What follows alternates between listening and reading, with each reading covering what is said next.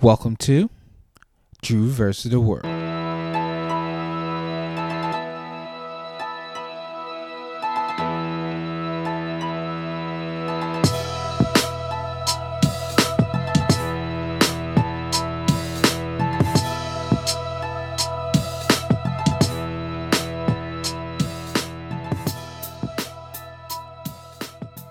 This is Drew versus the World, a podcast about loving, living, and a little bit of laughter, getting inspiration through information. Today's guest is the powerful Jay Lamont, um, Harlem native.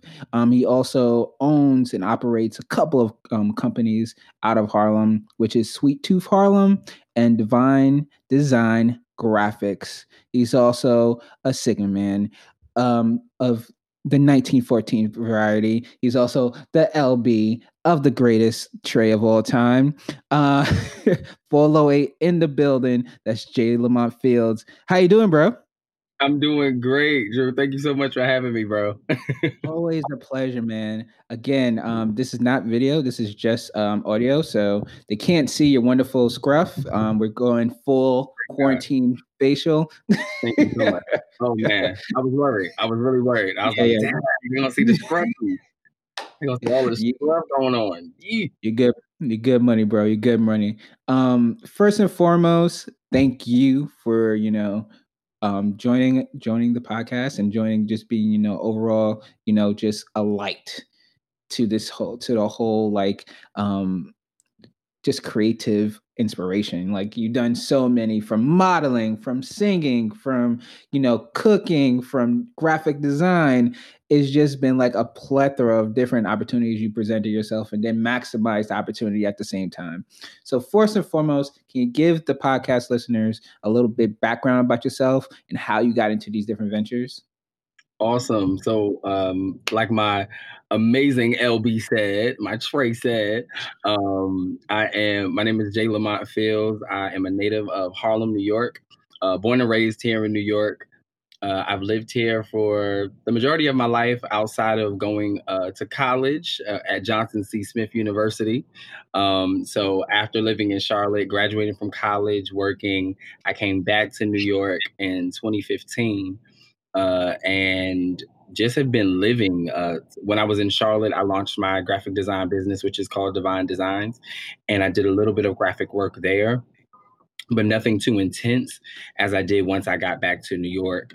Uh, still kept my um, graphic design business going. Um, officially this year, or at the ending of 2019, coming into 2020, uh, I became a full time entrepreneur and um, decided to leave my secular job and really launch into the deep.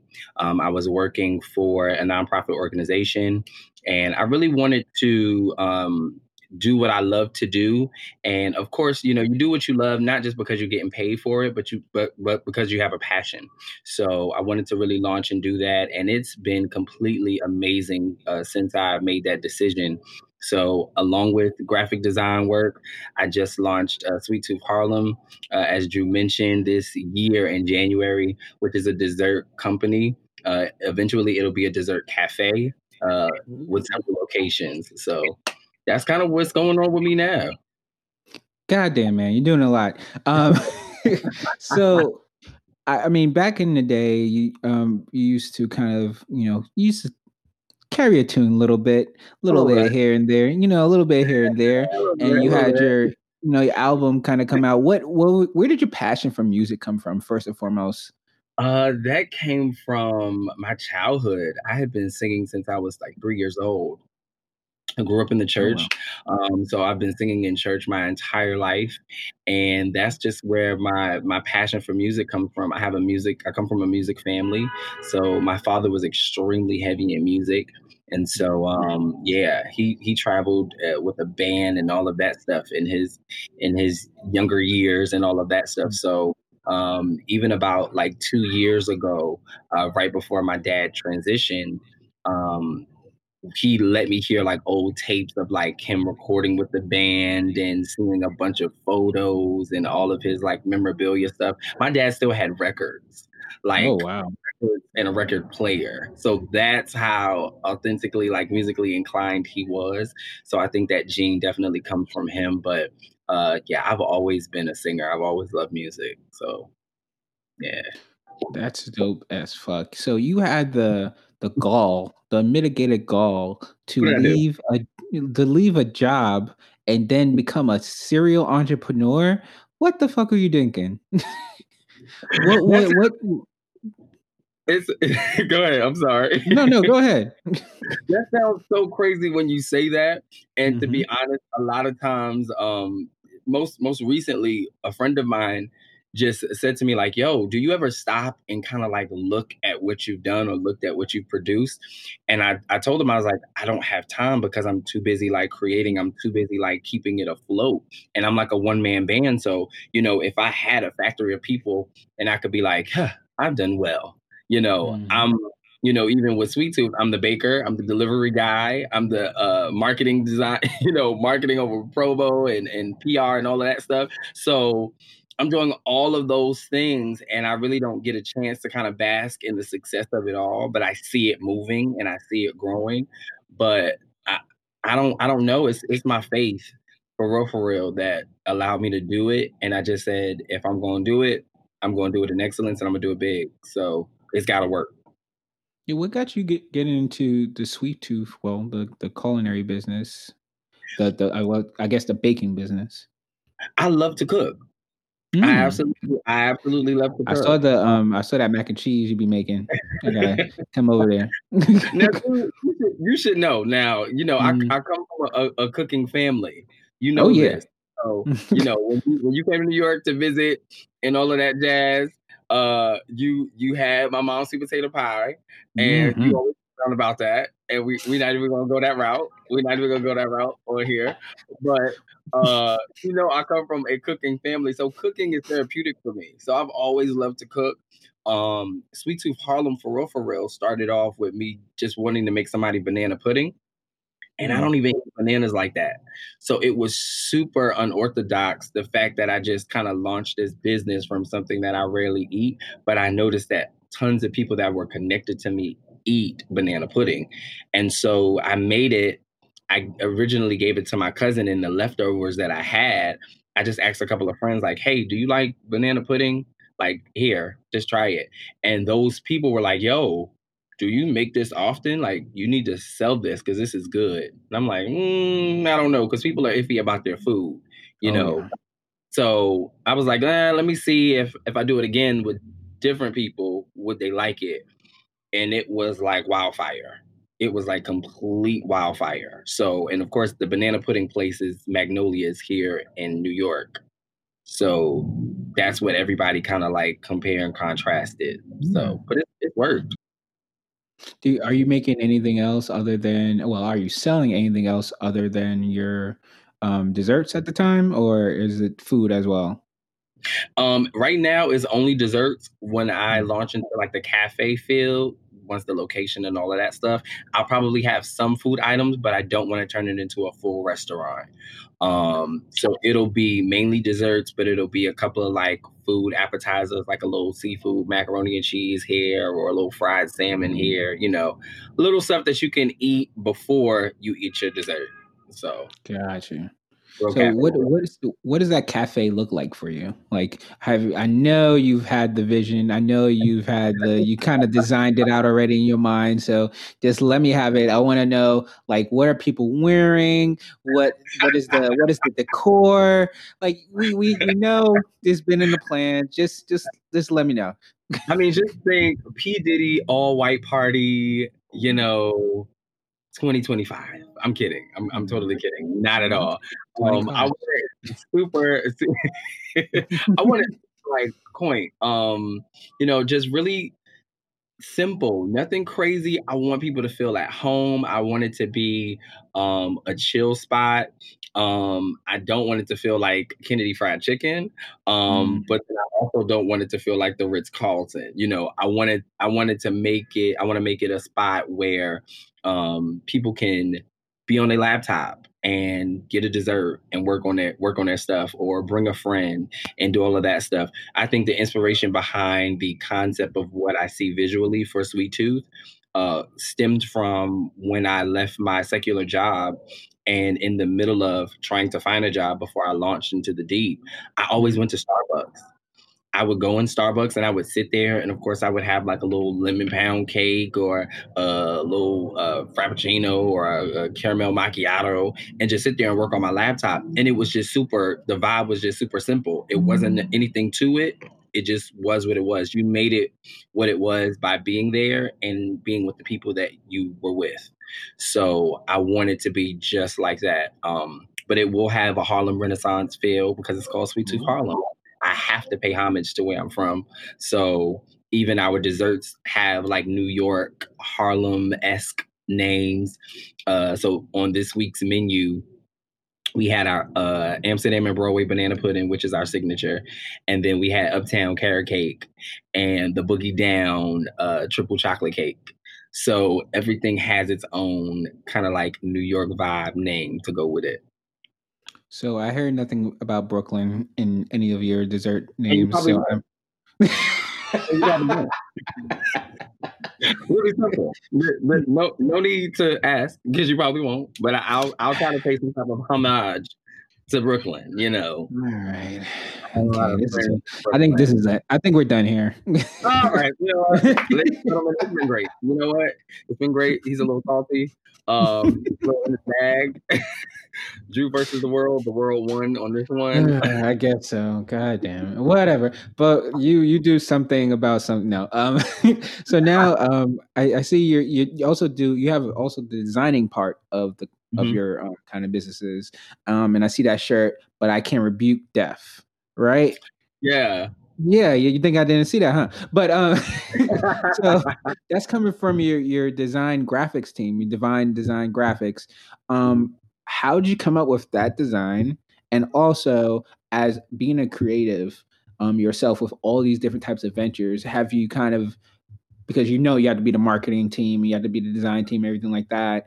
Um, mm-hmm. What has been the, I guess, the push for you to create these different types of logos and different types of designs to reach the masses? How are you kind of, what is your push to say, okay, these would be good for people to look at? Um, I would say that well for the I can rebuke, but I can rebuke death T-shirt. Um, mm-hmm. that stemmed from a YouTube video of a lady um, that was like they, they were in church, they were praying, and um, that was something that she said in the video. And so that video kind of like went viral. So everybody in the, I guess like the faith community or faith based like you know arena, they were like retweeting this video. And so I was like, I'm gonna create a T-shirt because no one's created a T-shirt from it yet. And that's mm-hmm. normally how move. Um, if I see something that's really popular and I'm like, hey, that might stick on a T-shirt. Let me see if I can design something. I'll design it. I'll post it and see if anyone bites to be honest. Um, and they have uh, some people have you know purchased the shirt but artistically or, or, creatively how i design is i have to be inspired to be honest mm-hmm. with you some things just come uh, by way of idea and then other things some people may say hey i have a phrase or a concept but i don't really know what that looks like visually can you help me uh, put something together and maybe market it a, a bit so that's exactly what I do. I think the the graphic side, outside of just designing, um, the joy that I find greatly in that is I would say like the marketing and branding element of it all, like making sure that people see it and they immediately want to get it. So it's not just a you know concept or logo. It just becomes something bigger. Like whoa, maybe this is a brand in itself that I had no idea even existed um, just by you know just by a concept of I wanted something on a t-shirt. So yeah, that's that's super dope. Did, so during this kind of entrepreneurial spirit that you that you have here, has there been any like tr- like pitfalls that you fell in so far that you kind of had to dig yourself out of, and how did you do that? Tons, tons. Entrepreneurs we i think because we are creating our own path if you will um there are going to be tons of, of pitfalls that as you said that will fall in. Um, I, I would say for the ones that I have experienced, um, let's just say with clients that are indecisive um, and uh, you know they're like i want uh, a tv with fire coming out of it and a hand holding a banana you know just something mm-hmm. like that. And um, i'm like okay well what's the name of the company? Poland spring water so okay so let's kind of let's unpack this just a bit.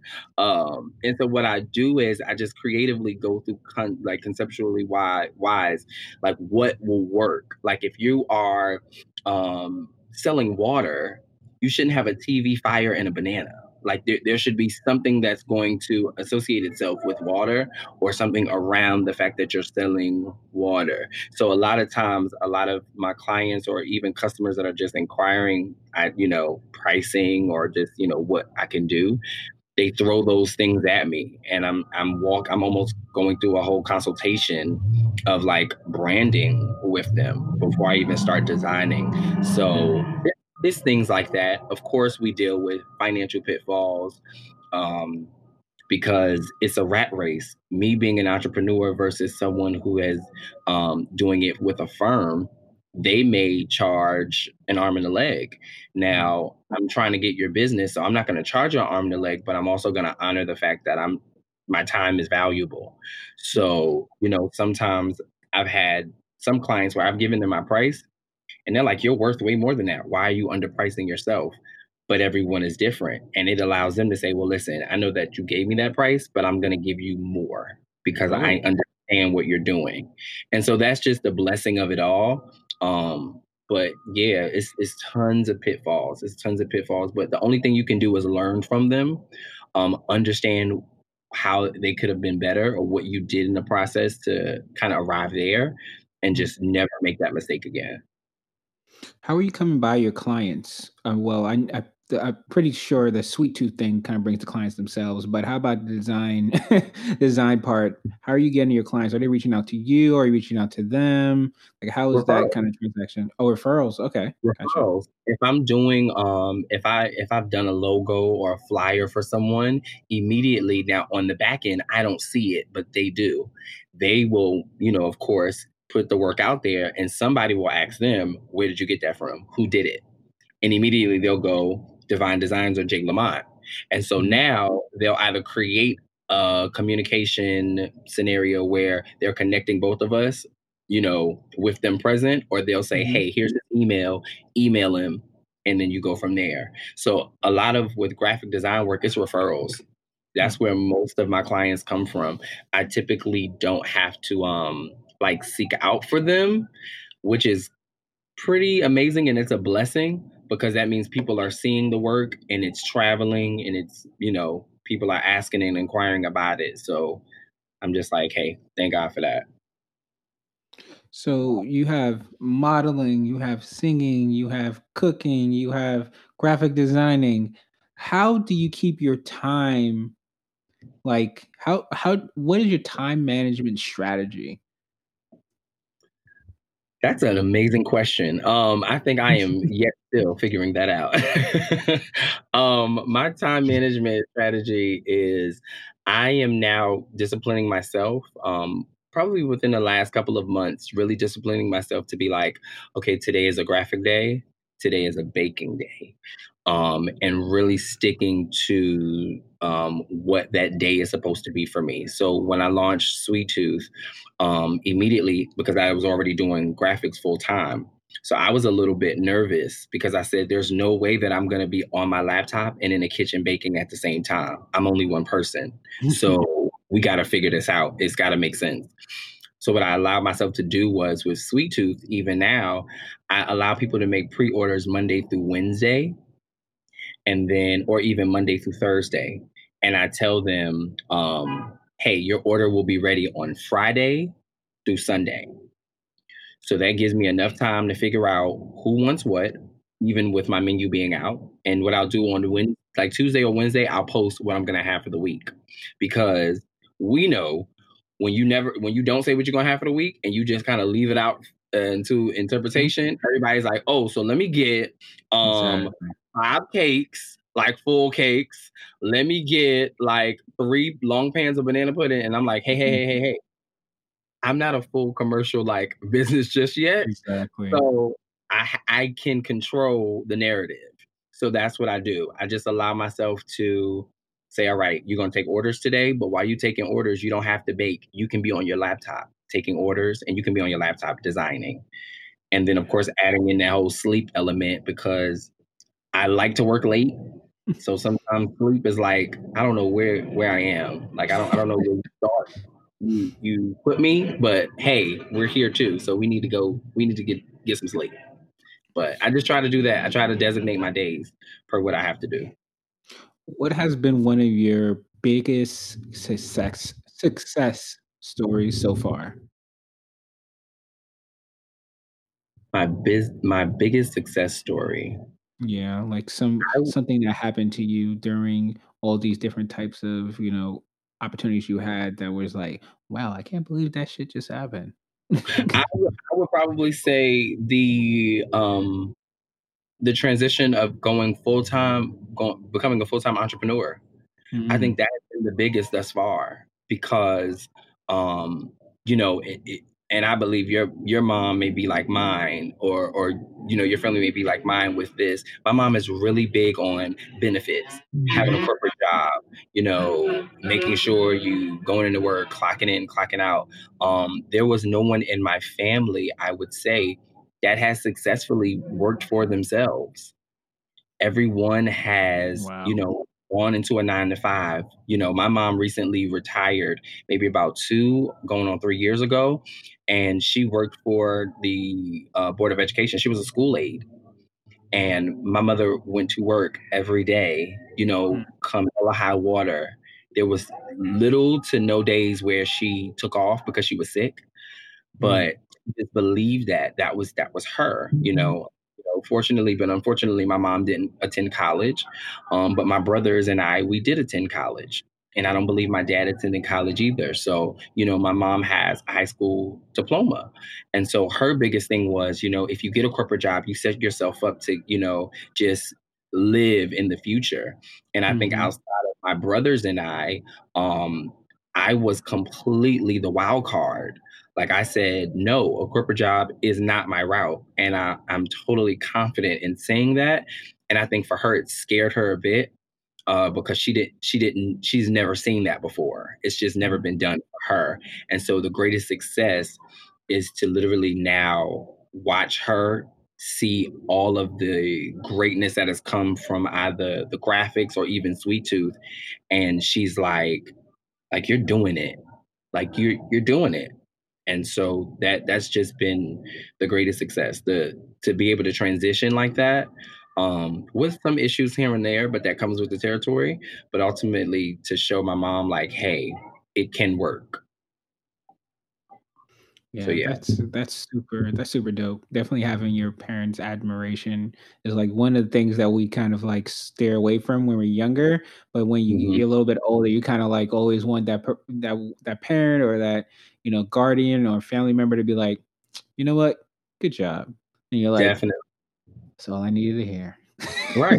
That's all I needed. And you know what? It's crazy because my mom was such um I, am gonna just say it. She was such a hater in the beginning of my sweet tooth poem. Like she was such a hater. Like she was like, "What is all this cake doing in here?" You know, and what's this and what's that? And like, little did I know, when I was going to bed, she was sneaking slices of cake, and I was like, "Wait a minute! Like I put ten slices in here. It's like eight. Like where did they? Did they walk out?" So then I'm like, did you enjoy the cake? Oh, it was all right. You know, mm-hmm. the, you know, going, they ain't gonna gas you too much, but they gonna be like, all right, you know. I mean, if you make it again, I'm gonna eat it again. But you know, I ain't gonna hype you up too much. But exactly, she's she's a hater. She's but she's become a supporter, so we we thank God for her. That's she's amazing. so one thing one thing I always admired about you is your kind of your sense of style and your kind of your dressing. I, I call it uh, you're always Sunday Sunday dress best at all times. uh, I cry, bro. I really do. Yeah, so I, I want to know how do you come with up with all those different types of you know styles and different types of patterns and combinations.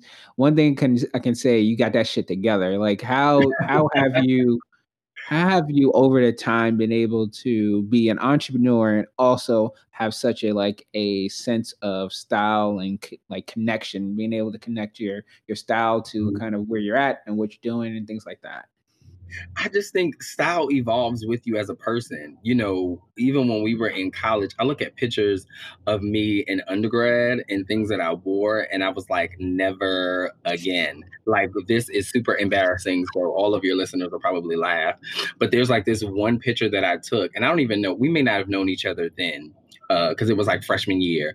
But mm. it was one picture that I took. I literally had on this turquoise uh, button up shirt with this white t-shirt under it. So the turquoise shirt was supposed to be like my jacket, and I had on some denim jeans and like these turquoise shoes, like they were like turquoise snakeskin shoes. Now in tw- in 2006, like that was popping. You know, that was mm-hmm. like, ooh, you coming to Charlotte? Like you you're not from here. You're not you're not from here. Like you you're you're you're from someplace else. Where are you from? Mm-hmm. But in 2020, I'm like, what the hell was I thinking? And why would somebody let me come outside like that? So I think just style just evolves with you mm-hmm. as a person. Um, to be completely honest with you, dre- getting dressed and putting things together, I, I take stabs in the dark, like for real, mm-hmm. for real. Like I'm just like, it's gonna work because when I put it on, it's gonna feel good. And mm-hmm. I will literally, I'll get fully dressed and if it does not feel good, I'm like, nope, change the whole outfit. Cause I, I just it, it, just it has to work. Like when I go out, I have to feel like, yep, you intentionally got dressed like this, you like it, and even and even if someone else hates it, you still like what you have on. So exactly. it doesn't really matter. But that's that's really it. I I stand in my closet door for several minutes just looking, saying, all right, so what are we doing today? Because I have no clue. And now that we're quarantined, I'm kind of thankful because we don't have to really get dressed to go anywhere because won't nobody see you. I've been wearing so. the same sweatpants for the last six weeks. It's just hey, like they they get washed. They get washed. Okay. Mm-hmm.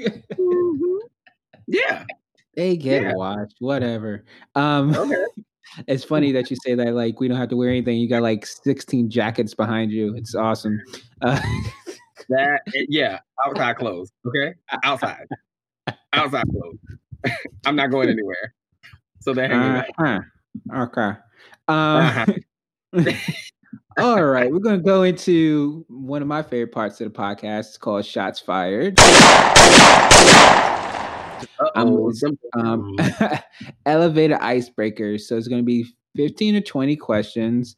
Um, right. And they're pretty, the first thing that comes to your head, they're going to start really simple, really easy, and it's going to get a little bit more thought provoking, a little bit more complicated. Okay. Oh, here we go. Okay. Here we go. this is the moment we've all been waiting for. World premiere, exclusive, exclusive, exclusive. World premiere, premiere, premiere, premiere. Super inside joke. I love it. Um, all right, and this is shots fired. What's your favorite color? My favorite color, it I have multiple. So can it can it be multiple or just man? Just say whatever your color is, man. Okay. this ain't Oprah. I have multiple. Okay, my favorite color is purple. Okay. Um, favorite sport. My favorite sport would be basketball. Okay. Favorite movie? Brown Sugar. Okay. What's your favorite movie that you love to hate? I mean, you hate to love. My favorite movie that I hate, hate to, love. love. So you're just like every time you tell somebody like you said Love and Basketball. Loving basketball. I mean, I'm sorry, y'all, but I can't. I just I can't. I can't get over. I can't. The storyline just doesn't. It doesn't do it for me. I love y'all. I love y'all for real. What song describes your life? Um, Golden by Jill Scott. Okay. Um, what's your favorite type of music? my favorite type of music, uh, like neo soul, jazz. Okay. What's your favorite album? My favorite album. Anything by Erykah Badu. Okay. Um, who's your favorite artist? And doesn't have to be a musical artist. Um, I preface this by saying the artist can be anybody who um, invokes emotion through their art. Um, I would say Maya Angelou. There we go. Yeah, Maya Angelou. Phenomenal woman. Um, Still I what, yeah, there you go. One place you want to visit that you haven't yet. Anywhere overseas because I just got my passport. Okay. Launched off, so I can't even use it. This is crazy. I'm mad. Got to get these stamps. Hey. um, but not, to China though. Yeah. No shade. no shade. Shade, but no shade. Lots of shade, but no shade. um, one place you would go in an apocalypse, and usually the places you go in apocalypse is a place that you feel safe and secure. That if there's a zombie horde outside, that you will be safe. Hmm.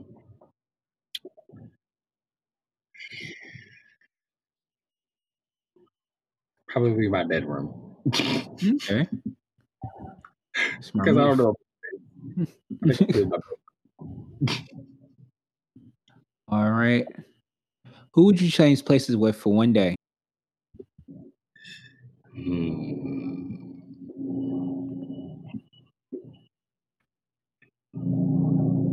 I think Donald Trump. Okay. You're not Definitely. the to that. Definitely gonna switch some stuff around while I'm in there. What is the most influ- influential book you've read? Um, it's a book called Abba by uh, Matthew Stevenson. A B B A. Mm-hmm. Okay. Really, really good. Um, what would be the name of your autobiography? Um, Survivor. Okay. Survivor. Yeah.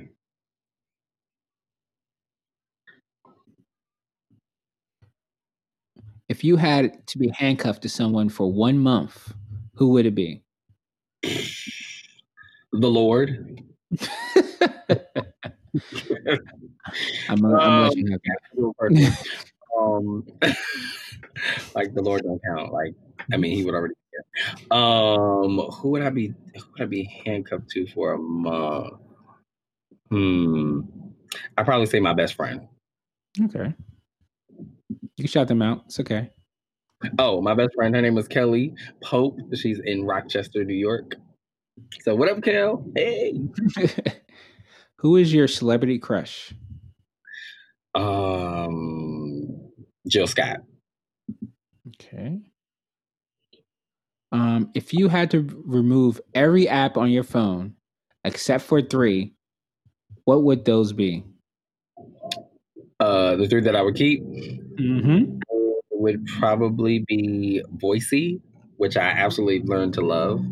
Um, Instagram, and oh no, because your your emails is like an app too.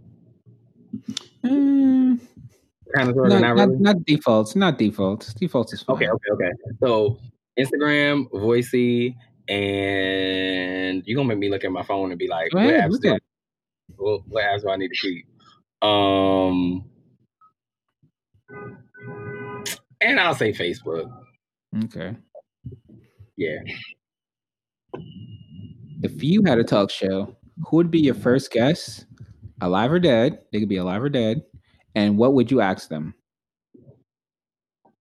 Um, if I had a talk show, my first guest probably would be Aretha Franklin.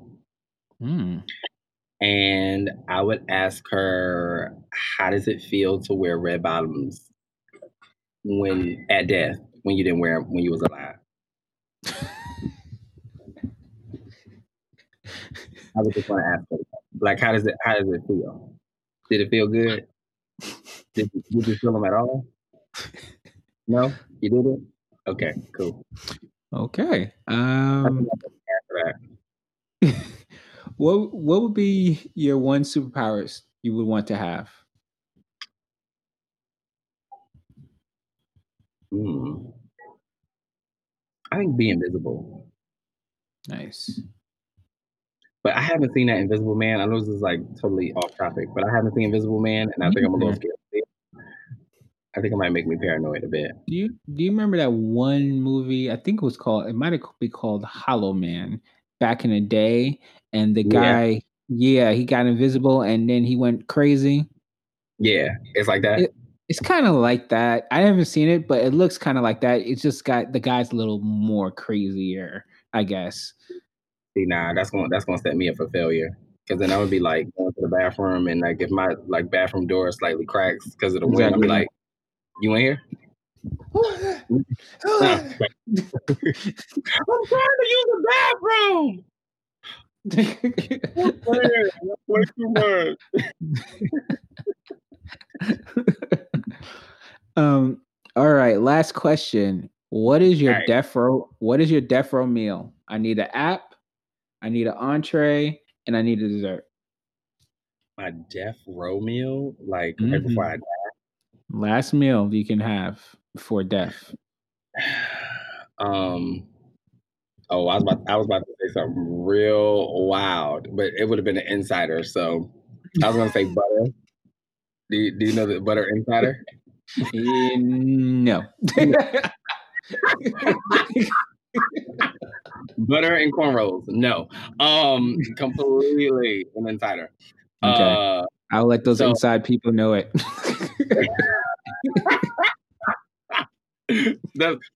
who's gonna know? Exactly. Um, no, my last meal, my appetizer would be.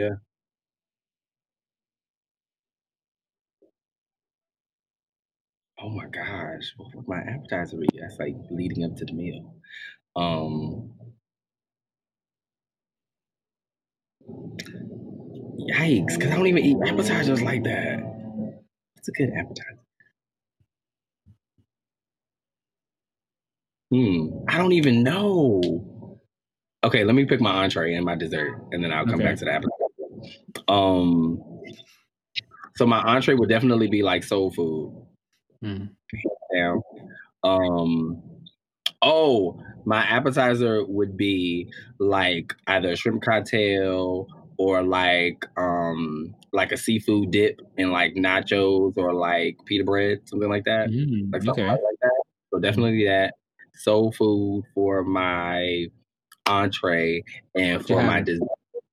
Huh? What's what's part of the soul food entree? Oh, we're oh, we're talking about um, fried chicken. We're talking about baked macaroni and cheese. We're talking about collard greens, candy yams, red rice. If you're southern, you'll know what that's about. Um, yeah, like stuff that you have at like Thanksgiving, but mainly that those foods. Maybe a little potato salad. not really crazy about potato salad, but I like my mom's.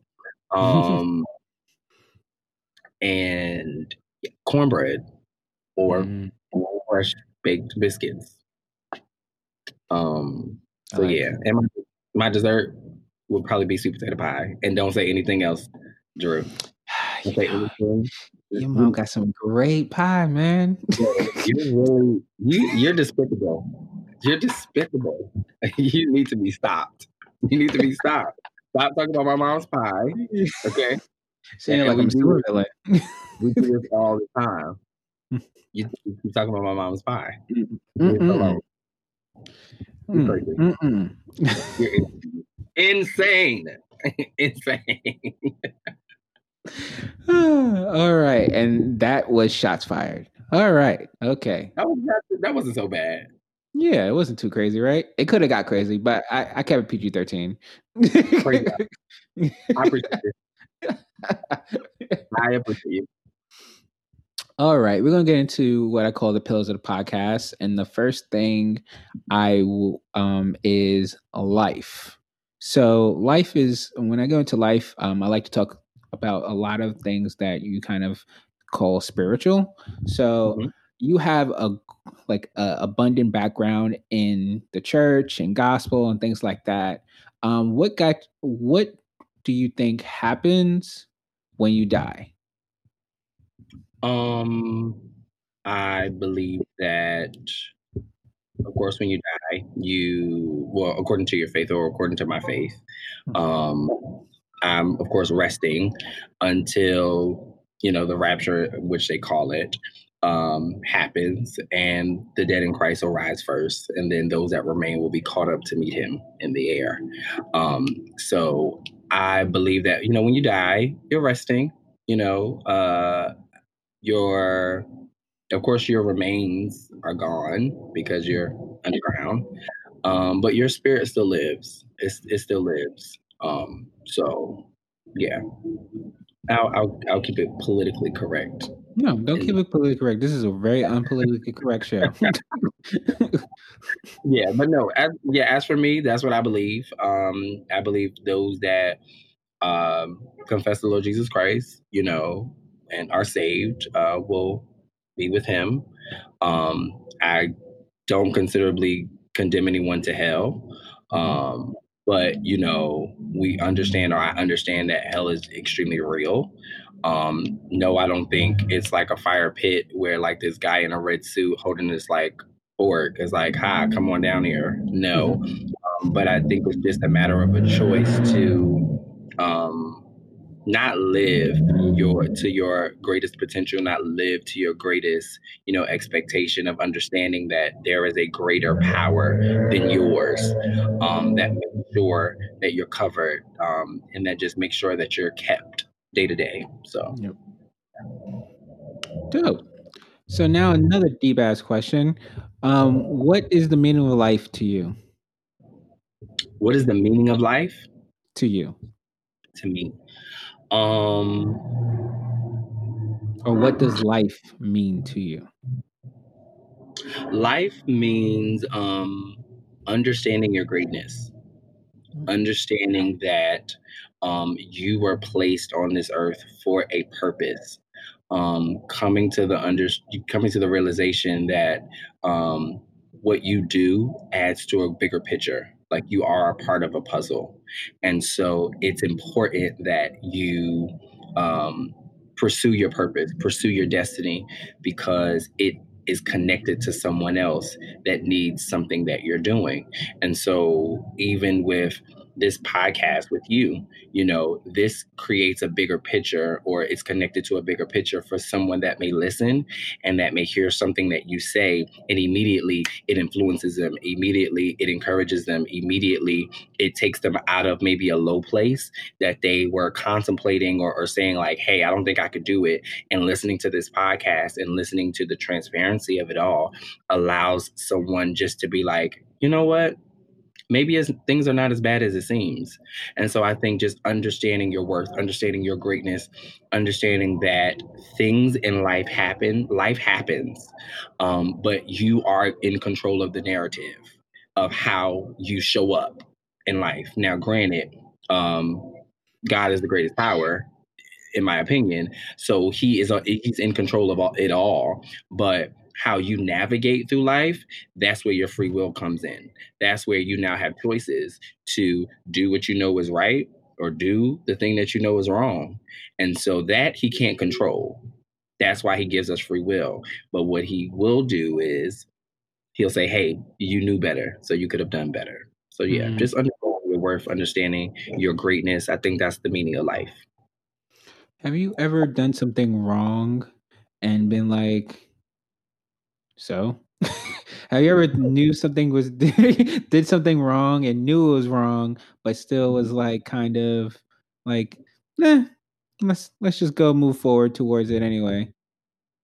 Of course. Yeah, and then how how how did you? Yeah, I was gonna say, how do you how did you feel after that? Do you feel like you had to like do a hundred good things to outbalance that one bad thing?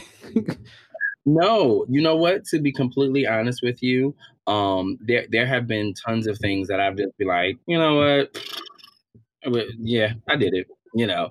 um, but in retrospect to that, I just understand um, the grace of God and not to use the grace of God as a you know as a like um security blanket or like mm-hmm. a free all like ah I can go kill somebody but the grace of God will keep me or it'll like it'll cover me. Like no. Um ultimately even after I do that like bad thing or that thing that's just I'm like ah whatever. Um sometimes conviction will set in and immediately after I do it, even if I'm kind of like, all right, well, I did it, I, I, am immediately apologetic for it um, within myself. Um, and of course, to God, I'm like, you know what, like I, I did it. I messed up. I shouldn't have done that. Um, forgive me. Um, and because I am extremely um, open about that with my relationship with God, the Father, um, I believe that it sets in almost like a child with his parent. Like you know, it's okay to make mistakes. Um, not to say like, yeah, we're out here just doing free for all, like crazy mistakes and all of that stuff because we're human. But it's a, it's different when you have the comfort of going to your parent and being like, "Hey, I messed up, and I probably shouldn't have done that." And that grace or that um, piece of saying, like, you know what, it's okay. Let's not do it again let's rebuild, let's restore. You know what I'm saying? Let's mm-hmm. reconcile how do it better. So um, I don't necessarily feel like I have to do like a million good things to outweigh that um, because that's not realistic. You know what I'm saying? Because you could do the million things and then at the millionth one, right after you get to that one, you'd be like, and I'm about to go do something else again. and so all of that stuff you just did went out the window because you tried to like wipe your slate clean just uh, recognize what you've done come to a come to a you know some type of peace in your mind to be like hey we can't do that again like you you was living reckless for a 2nd mm-hmm. but don't do that mm-hmm. no more and do and do it better you know what i'm saying yeah 100% yeah. agree um next question um this is another weird question so have okay. you have you ever had an experience with aliens ghosts or spirits? Um, I have okay. not alien, not ghosts, but spirits. Okay. Um, and that's just because um, just in my in my faith and in my spirituality, um, I I have become, you know, sensitive to spirits. And I don't want to say to spirits like I'm walking in, like the door of my refrigerator opens and it's like, hi, okay, thank you for being here.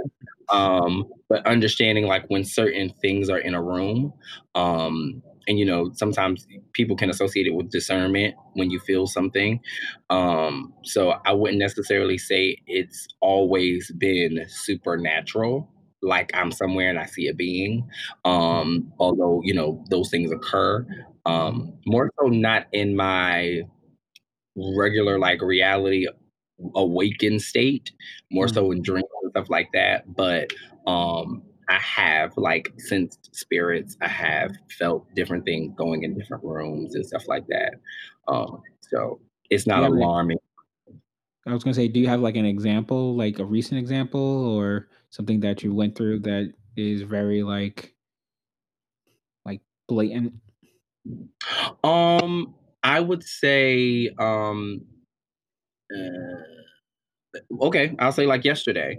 Um, I was actually on a Zoom call with some brothers, and um, uh, one of them had lost their mom, his mom, mm. um, to COVID 19. And so we were just on a Zoom call just to kind of like comfort. And some brothers, they prayed and they um, sang and stuff like that, and just was encouraging. And we just wanted to show support like that. And so we had got off the Zoom call, and immediately, like, I felt this burden to pray even after I had gotten off the Zoom call.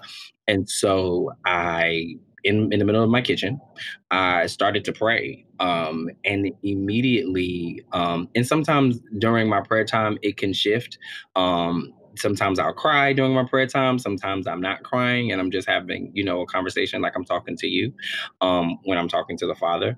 Um, but I immediately felt like this burden lift as I was praying um, for the for that particular brother and the other brothers that did lose loved ones due to COVID nineteen. And so that you know per example of me kind of like feeling this weight coming up off of me um i would say was significant or uh, and what I want to say, um, what's significant, if you will, to what those brothers were feeling. And of course, thank God I have not lost anybody due to COVID 19, but in understanding um, how that could affect someone and even in and even in prayer and interceding for someone um, you immediately begin to pick up um, what those persons may feel or what that what that may be going you know what may be happening in the spirit realm so to speak.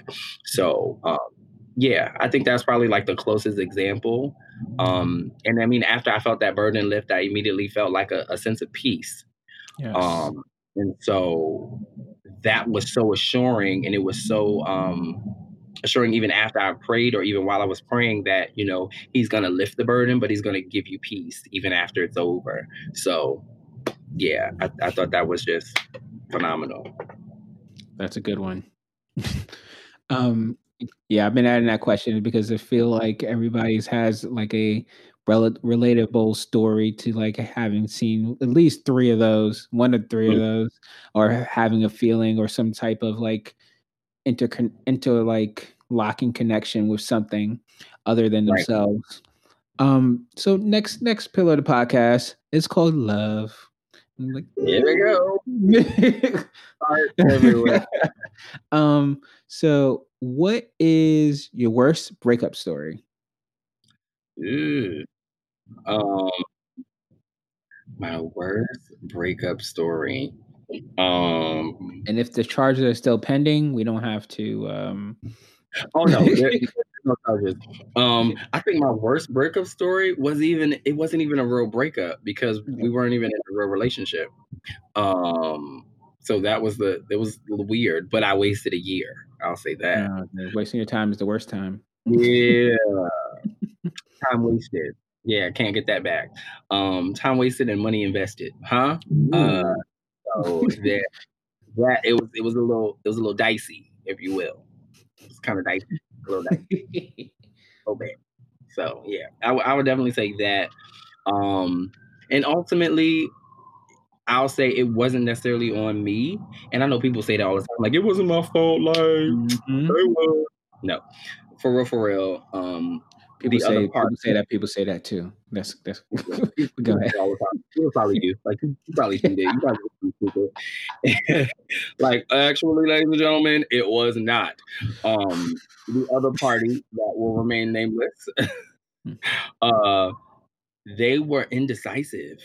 Mm. They were extremely indecisive and i'm a person that i love extremely hard and if i'm in i'm in so mm-hmm. if I if, if I'm going to say like, is this what we're doing? And you say this is what we're doing, yo, all bets is off with anything else everywhere else. Like we are locked into this right here. Um, and I believe I'll say that I locked myself in, um, thinking that they were locked into, and in all actuality, they weren't. And so hitting that year mark, I found myself asking, like, so where are we? Like, what are we mm. doing? And to my surprise, they were like, "Hey, I, am just kind of like really concerned about my personal business, um, and my growth and doing this, that, and the third, um, and I don't think this is kind of where I want to be or what I want to do." Now, immediately, I was like, "Cool," but on the flip side of that, I was like, "You didn't know that in the first three to four months." Mm-hmm. like you didn't, you didn't have like this kind of like, yeah, it's not gonna work. Like you let this rock for a year. And what if I didn't say anything at the year mark? What if I just kept, you know, operating as such? You know, what would have happened? We would have gotten three, four years down the line. Mm-hmm. And I'm like, so are we like together together? Or are we just like hanging out? Because I don't spend my money to travel to come see you if we just hanging out. Like we yeah. live in places. And I'm normally coming to you. So mm-hmm. how does that work? You know what I'm saying? So yeah, I would say that was a little crazy breakup scenario. So what would you say you learned from that? I learned that um, sometimes my ability to see people's potential causes me to create a scenario about where we will be. Mm. Um, that, that, was, that was like heavy, wasn't it? Um, thank you. I'm, I'll be here all you know all weekend giving out advice. Thank you guys so much, um, and twice on Saturdays. But anywho, um, no, I, my ability to see people's potential, and I think because I can see past where they are, um, and see really what lies in there, um, and just be like, you know what, the minute you find out, this is gonna be great.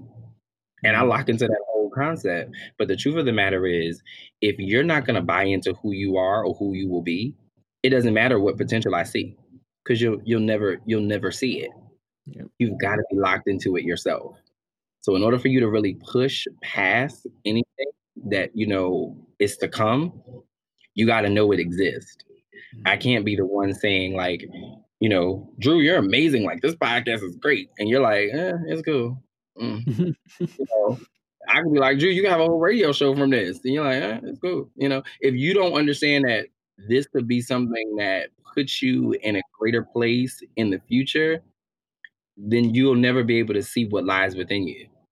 And it, and I'll always be pouring water into this into this cup, and it'll continue to overflow, yep. and you'll still like, there's nothing in there because water is clear. There's nothing in there, and I'm looking at it like, do you not see this puddle that's happening here? You not see this overflow scenario happening, but you can't see it because you don't know it exists.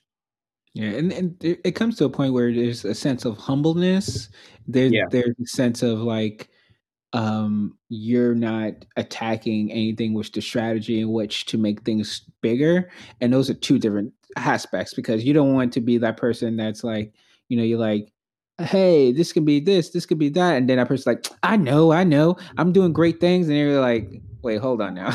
I was right. trying to gas you up, but you gas yourself up. Um, exactly. Okay. Now, I was giving you a little bit. You know, you know, all right. Now, I mean, it's all right. Now, wait a minute. You made one little cookie, and now you about to come out with a whole cookie line of like desserts. Like, all right, it was kind of burnt on the sides, but a little bit in the corners, you know. You you added a whole Reese's cups. You should get the little like sweet. Yeah, get, don't add the whole one. It's weird. Okay, no one wants to bite into a Reese's cup in a cookie. Like that's stupid. Get the mini. They do. Normal people.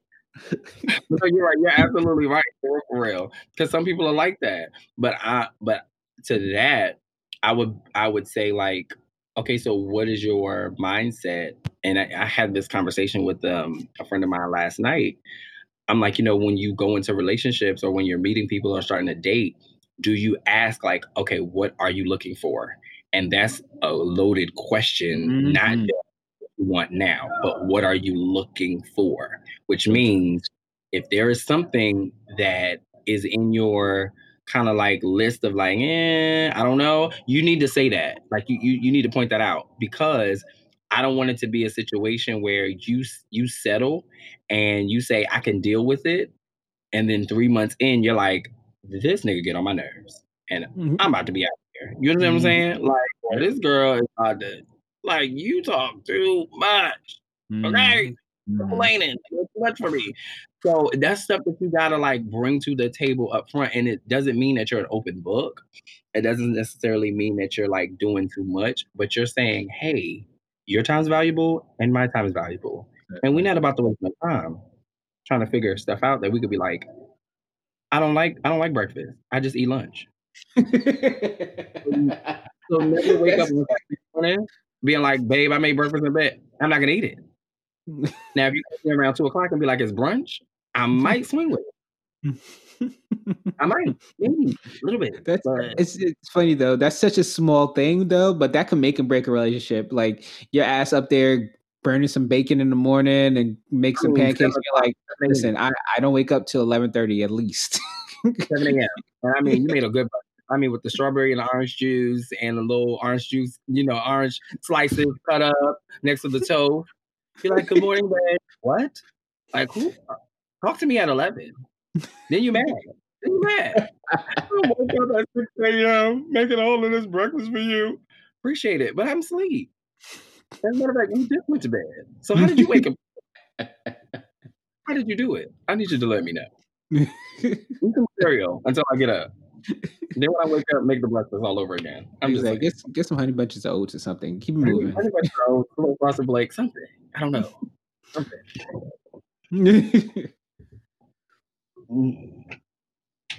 So, so yeah. All right. Next last, last, last but greatest question. In a dark time when you're, you know, you're having the darkest of days, what's one thing that you can go to in your mind and it makes you laugh? Oh my gosh, this is crazy. So I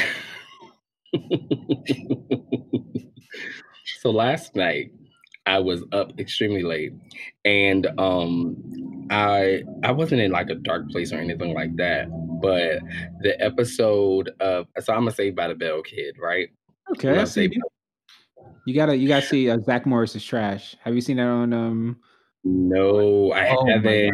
I gotta send you. I'm gonna send you this. Follow on Facebook. They have like it's by Funny or Die, and they have like Zach Morris is trash, and they explain how what Zach Morris did is trash. Uh-huh. Like like how he remember that one time he um took Belding's um daughter out, um Mhm. not daughter, her his niece out, and was supposed to Mm-hmm. be with Kelly.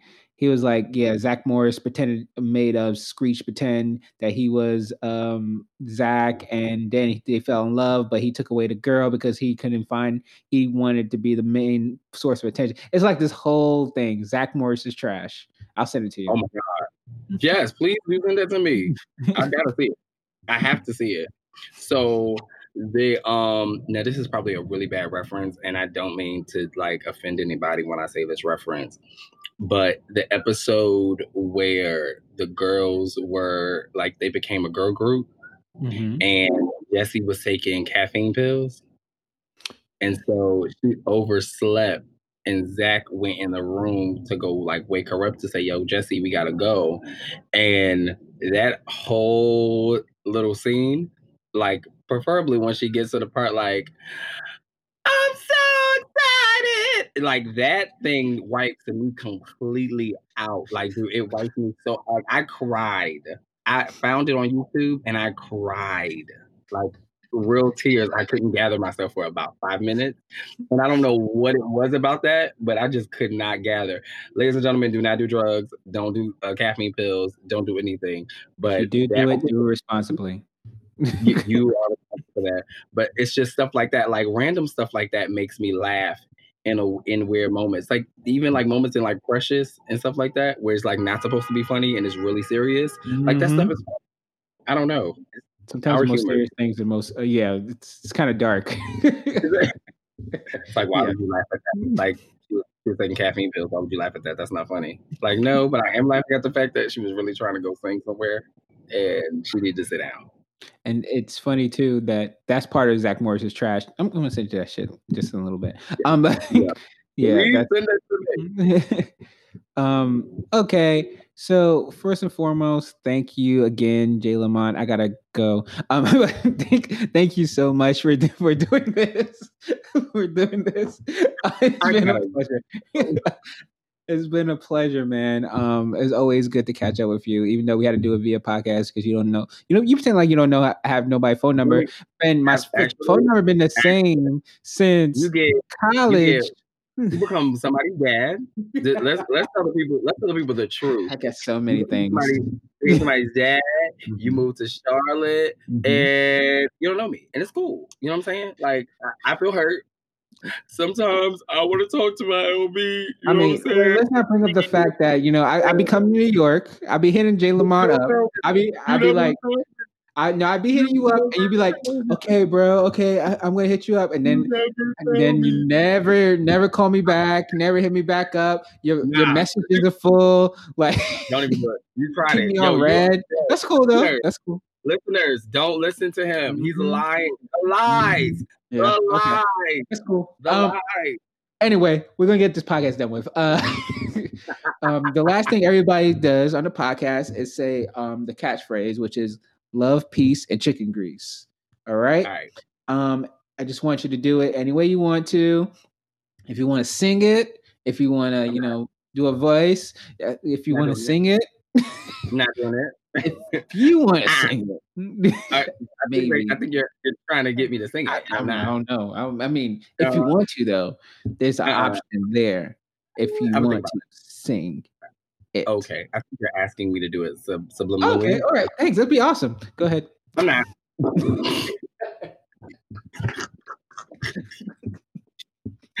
ah. All right. Okay. Love peace and grease. Go ahead. Um. Okay. Love peace and chicken grease. All right. Thanks again, Jay Lamont. And this has been another episode of Drew versus the World.